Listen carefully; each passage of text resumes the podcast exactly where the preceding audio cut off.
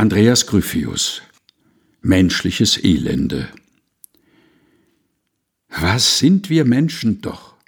Ein Wohnhaus grimmer Schmerzen, ein Ball des falschen Glücks, ein Irrlicht dieser Zeit, ein Schauplatz herber Angst, besetzt mit scharfem Leid, ein bald verschmelzter Schnee und abgebrannte Kerzen.